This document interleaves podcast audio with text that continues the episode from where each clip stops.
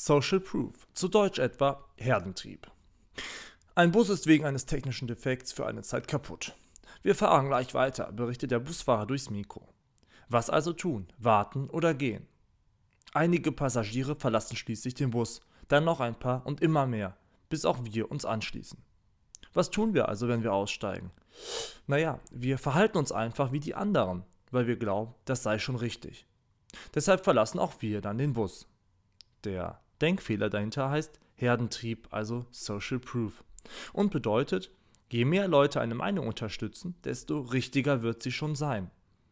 Das ist offenkundiger Bullshit. Und zwar richtiger Blödsinn. Doch wir sind durch die Evolution darauf getrimmt, uns der Gruppe anzuschließen, weil wir nun mal soziale Wesen sind. Wir glauben lieber der Gruppe und der Gruppenmeinung, als unser eigenes Ding durchzuziehen. Diesen Herdentrieb kann man auch an der Börse und auch im Freizeitverhalten gut beobachten und nicht zuletzt im Konzert oder sogar bei Aufführungen. Klatscht eine kleine, aber ausreichende Menge an Zuschauern, werden die anderen diesem Verhalten mit großer Sicherheit nachkommen. Also immer aufpassen, wo eine Gruppe was von sich gibt, ist nicht immer alles gleich richtig.